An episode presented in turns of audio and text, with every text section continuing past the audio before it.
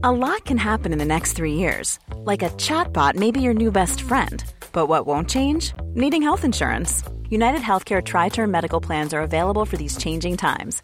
Underwritten by Golden Rule Insurance Company, they offer budget friendly, flexible coverage for people who are in between jobs or missed open enrollment. The plans last nearly three years in some states, with access to a nationwide network of doctors and hospitals. So, for whatever tomorrow brings, United Healthcare Tri Term Medical Plans may be for you. Learn more at uh1.com. I'm Sandra, and I'm just the professional your small business was looking for. But you didn't hire me because you didn't use LinkedIn jobs. LinkedIn has professionals you can't find anywhere else, including those who aren't actively looking for a new job but might be open to the perfect role, like me. In a given month, over 70% of LinkedIn users don't visit other leading job sites. So if you're not looking on LinkedIn, you'll miss out on great candidates like Sandra. Start hiring professionals like a professional. Post your free job on linkedin.com/people today.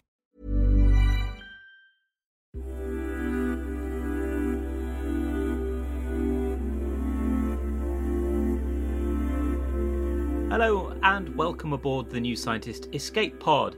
I'm Rowan Hooper, podcast editor, and joining me today are New Scientist features editors Anna Demming and Josh Howgego. Welcome both. Hi. Hello. This week's theme is elements, and by that I mean the chemical elements. Uh, so I'm going to save the periodic table for another episode. Uh, sorry about that, Josh. Just to skip over the greatest breakthrough in all of chemistry. But you know, I thought it was in the spirit of good escapism to travel to some places that have been really important in sort of elemental history. Yes, so today we're going to travel in our mind's eye to a few places that have been important in elemental discovery in the past, as in a few hundred years ago, but also in the present to some locations where new elements have been discovered. But before we get into it, remember you can get the ultimate escapism with a discount subscription to New Scientist if you go to newscientist.com slash escape20. So Josh, there are some locations that are really closely linked with particular elements, aren't there? There absolutely are, yes. But first, I do wonder. Now, I know, Rowan, you have banned the periodic table from discussion, but before we started, maybe we should just briefly recap what an element is. So, Yeah. put simply, it's a substance that can't be broken down into anything simpler. Right. Okay, so yeah, exactly. So we know salt is not an element, like table salt. It's made of sodium and chlorine.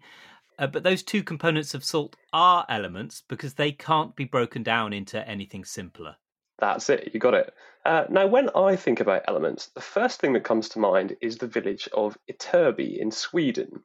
You might say it's the periodic table's most important site because almost 10% of the naturally occurring elements, that's 8 out of 94, can trace their discovery back to a single quarry in this village. That's amazing. Um, and yeah, I know about Ytterby because we sent you there a couple of years ago, didn't we? You did, and um, it was a very fun trip. Thanks for sending me. Um, mainly, I have to say, because I arranged to go with a local geologist named Eric Johnson, and he turned out to be quite the character. For one thing, he spent most of the day with a whole ball of Swedish chewing tobacco called snus tucked under his upper lip, which made him look Ah. a little bit odd. Lovely. Is it um, is it the etiquette to offer snus to people like you offer a cigarette, or like people used to in the olden days? Did he offer you Yeah. any? yeah, he did actually. He, uh, I mean, you don't share it; that would be a bit No. weird. But he did offer to roll me a bit of it. Yeah, Um, I did. I did say no. I'm afraid. Ah. um, all right. Anyway, back to the elements of Ytterby. All right, so first off, there are four elements which are actually named after the village in various fashions. So that's yttrium, terbium, erbium, and ytterbium. And then there are another four scandium, holmium, thulium, and gadolinium that can also trace their discovery back to this quarry. So that's eight in total. And if you had some of these elements in front of you, they would all basically just look like lumps of silvery white metal. Right, so they did well to distinguish those. So, what what is it about this place that makes it such a rich source of elements? Well, back in deep time, it seems that a bubble of molten rock rich in these elements rose to the surface of the Earth at Ytterby, and the conditions just happened to be right for them to form crystals. And so, in the middle of the village, there is a small mine that hundreds of years ago was used as a source of ingredients for porcelain. I think it was um, the mineral feldspar that they were mining. And then in 1787, a Swedish army officer named Carl Axel Arrhenius visited the mine and he found a scrap of black mineral, which we now call gadolinite. He sent it to his friend Johann Gadolin, a chemist, for analysis. And it's a bit of a convoluted story. We don't have time to go into all of it, but gradually we would discover those eight elements in this mineral and others like it. So, are these elements used for anything now? Yes, they are. So the ones from Ytterby are examples of what are called rare earth elements. So called because, well, they are quite rare. And uh, lots of modern technology actually includes a kind of a loose smattering of these elements. So, for instance, you might have heard of neodymium YAG lasers, maybe, if you're a bit of a laser geek. So no. the Y in that yeah, you haven't heard of them. No, not heard of them. No. well, uh, maybe that's just me, but uh, the Y in that acronym is for yttrium. So yttrium is a crucial ingredient in many lasers. Um, and other uh, elements identified in Ytterby are used in things like magnets, and gadolinium compounds are injected into people to help enhance MRI scans.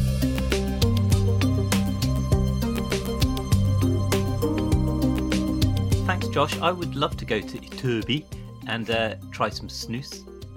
no, and actually, and, and, see all the elements there.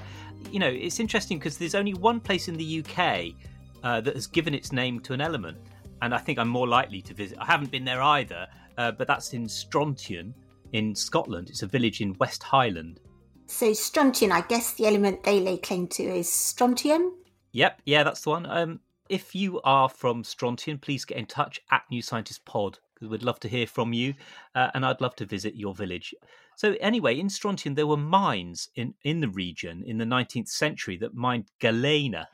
Was that for lead? Yes. Uh, galena is the mineral that has a very high lead content. So it was mined for that in the 19th century and, uh, and in the 20th century. And another mineral mined there was strontianite. And eventually, this mineral strontianite uh, was broken down into its constituent parts by Humphrey Davy, and uh, he separated it into strontium chloride and mercuric oxide, which doesn't sound very nice at all. But it did mean he'd found a new element, and he named it strontium. This Mother's Day, celebrate the extraordinary women in your life with a heartfelt gift from Blue Nile. Whether it's for your mom, a mother figure, or yourself as a mom, find that perfect piece to express your love and appreciation. Explore Blue Nile's exquisite pearls and mesmerizing gemstones that she's sure to love. Enjoy fast shipping options like guaranteed free shipping and returns. Make this Mother's Day unforgettable with a piece from Blue Nile. Right now, get up to 50% off at BlueNile.com. That's BlueNile.com. Hiring for your small business? If you're not looking for professionals on LinkedIn, you're looking in the wrong place. That's like looking for your car keys in a fish tank. LinkedIn helps you hire professionals you can't find anywhere else, even those who aren't actively searching for a new job but might be open to the perfect role. In a given month, over 70% of LinkedIn users don't even visit other leading job sites. So start looking in the right place. With LinkedIn, you can hire professionals like a professional. Post your free job on linkedin.com slash people today. Now, Rowan, I know uh, when we all had to choose our favourite elements a couple of years ago, when we were celebrating the uh, uh, anniversary of the birth of the periodic table, you yeah. chose strontium, didn't you? And I think you've got quite a good story. Are you going to wheel it out again? I am going to wheel it out again. um, I chose uh, I chose strontium because I first learned about it as a kid when I was reading 2000 AD, the comic, uh, the comic, and there's a there was a comic strip in that called Strontium Dog, um, and that's about people who have been exposed to radioactive strontium and they've gained genetic mutations as a result. Okay, because uh, yeah, strontium is quite famous in chemistry circles anyway for coming in various isotopic forms, isn't it? So it's the same element but uh, with different numbers of neutrons in the nucleus. Yeah, right. So uh, strontium 90 is strontium with 90 neutrons and protons instead of the usual number, uh, which I haven't looked up actually. I've forgotten I meant to.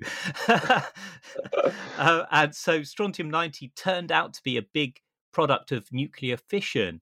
And so the writers of Strontium Dog imagined this. Um, I, I, guess this was the 80s and everyone was thinking about nuclear war all the time. And they imagined a massive fallout of Strontium 90 uh, that caused loads of mutations.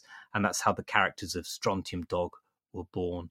Um, but also, Josh, here's one for you that strontium 90 is radioactive, as we've been saying. So it decays into another element after its certain amount of time, the half life, and strontium 90 decays into yttrium 90. So there you go. There's a nice connection there between Ytterby and strontium. I really like it, even if it is a tiny bit of a tortured connection. And even if I did wheel out my story again. Yes. it's a great story, Rowan. Oh, it's new to me. Thank you for saying so.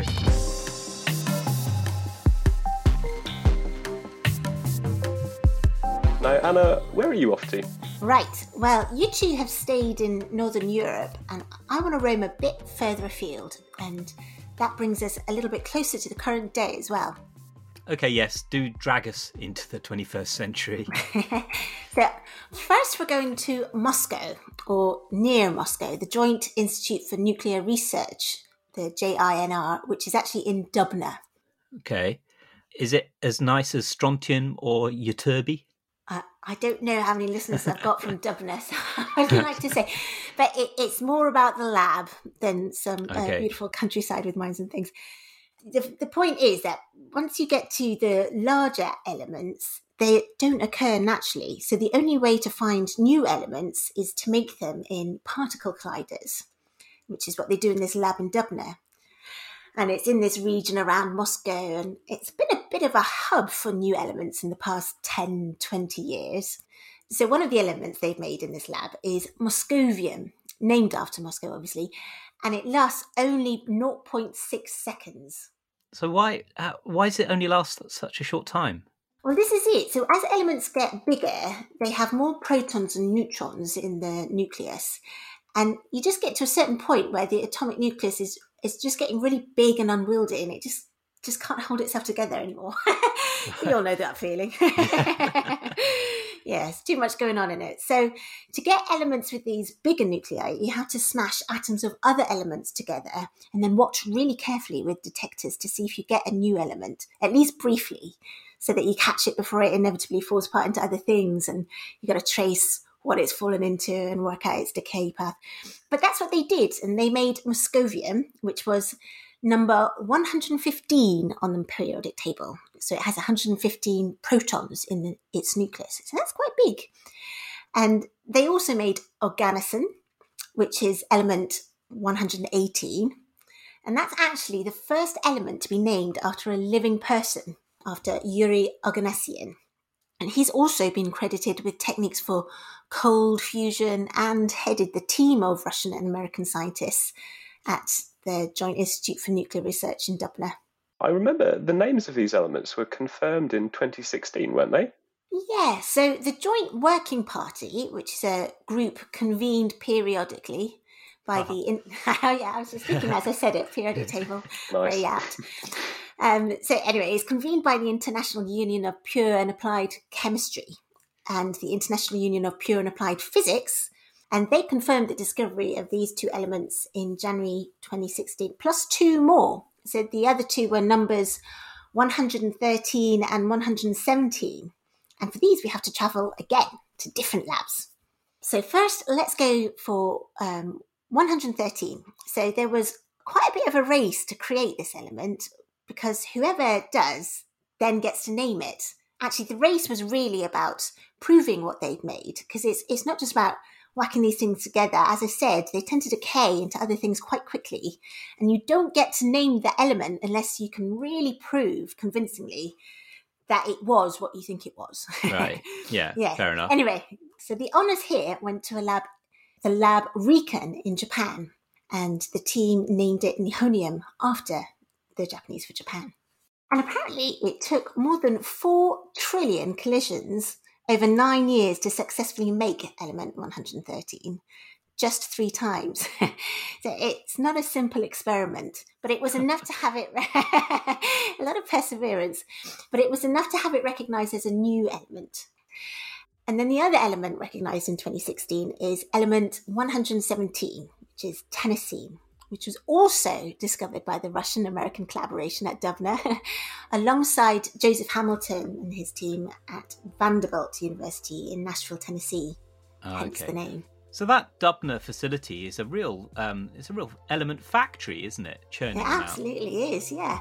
And it doesn't stop there. So now scientists are working on the next row of the periodic table, hoping to make elements from there in similar ways. So watch this space.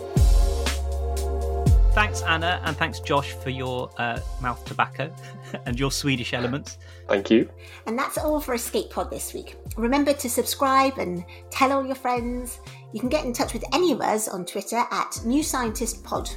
We'd love to hear what things you'd like us to talk about, or if you've been to any of the places we've talked about on today's show.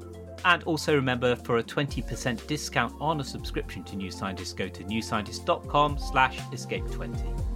Thanks for listening. Bye. Bye. Bye.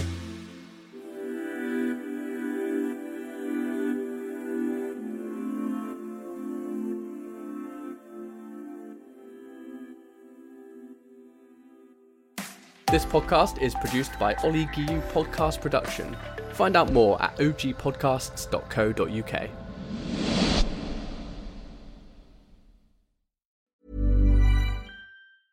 Even when we're on a budget, we still deserve nice things. Quince is a place to scoop up stunning high end goods for 50 to 80% less than similar brands. They have buttery soft cashmere sweaters starting at $50, luxurious Italian leather bags, and so much more. Plus, Quince only works with factories that use safe, ethical, and responsible manufacturing. Get the high-end goods you'll love without the high price tag with Quince. Go to quince.com/style for free shipping and 365-day returns.